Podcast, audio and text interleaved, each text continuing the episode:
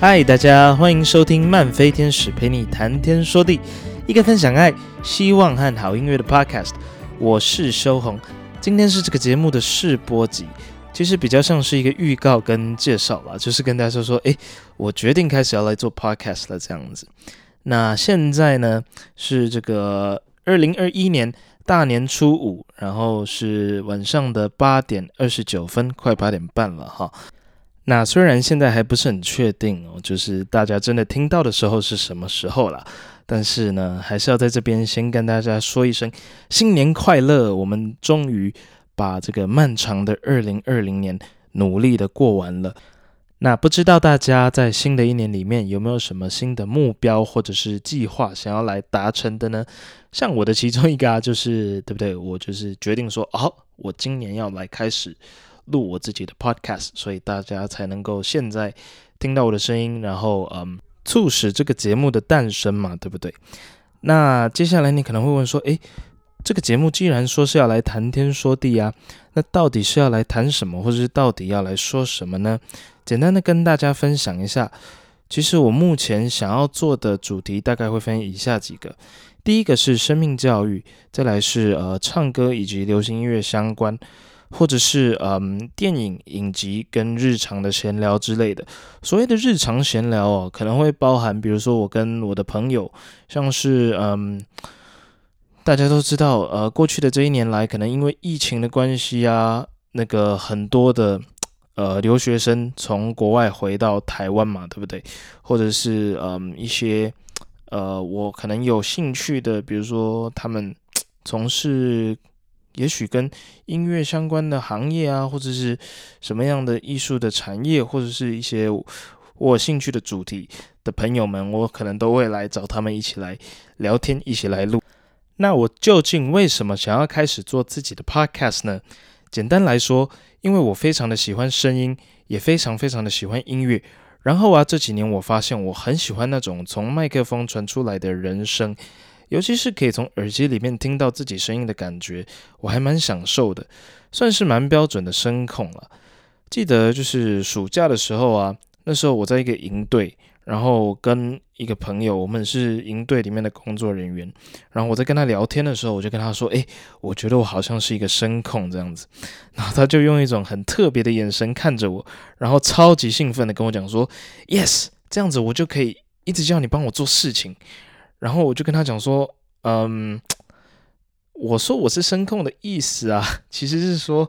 我很喜欢声音，并不是说你可以用声音来控制我。但其实啊，我觉得我自己最最最主要想要开始做 podcast 的原因，其实还蛮特别的，就是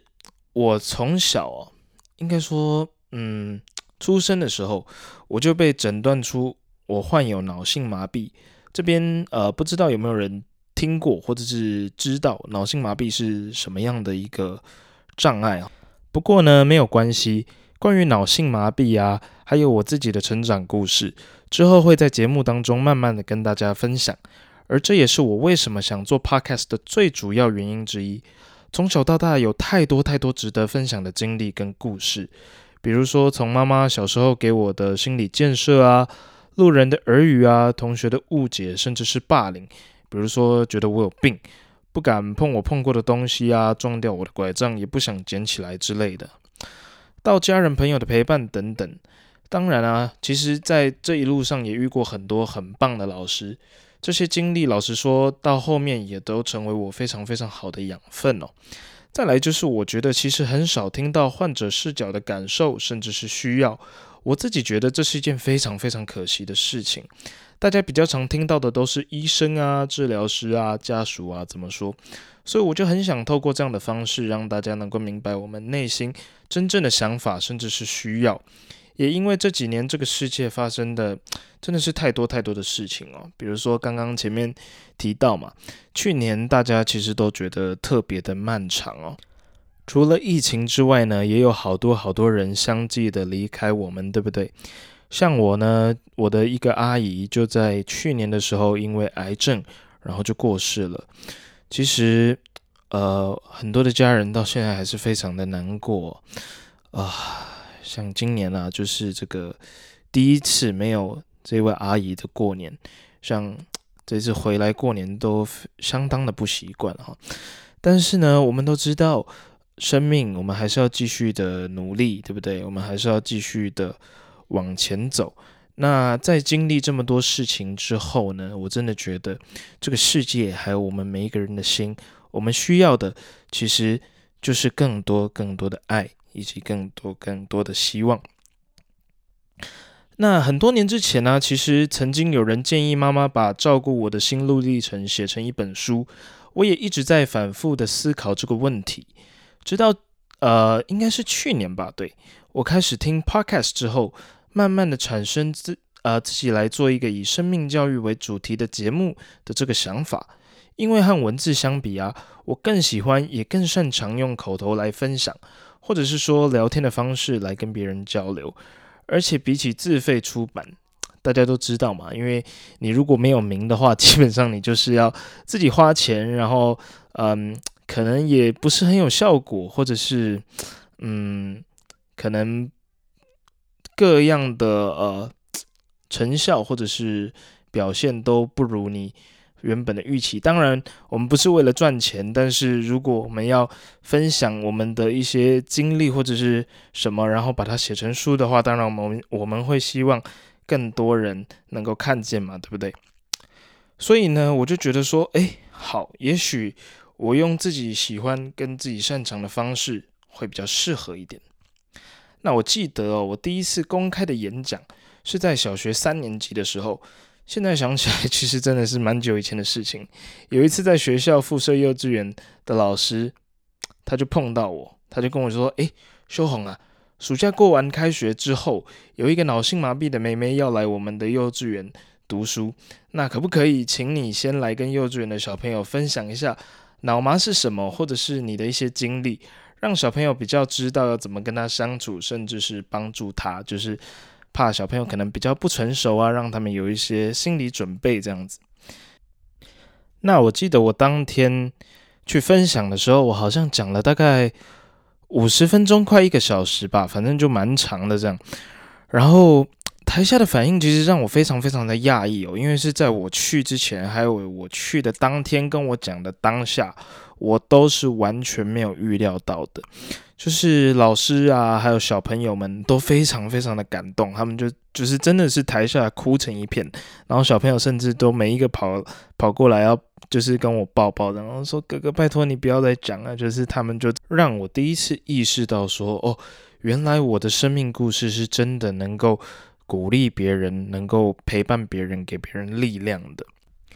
从那次之后啊，就有陆陆续续的到国小、国中、高中啊，还有教会，甚至是电视跟广播节目分享或者是演出。那看着台下的观众被自己的分享或是歌声感动的时候，对我自己来讲也是很大很大的动力。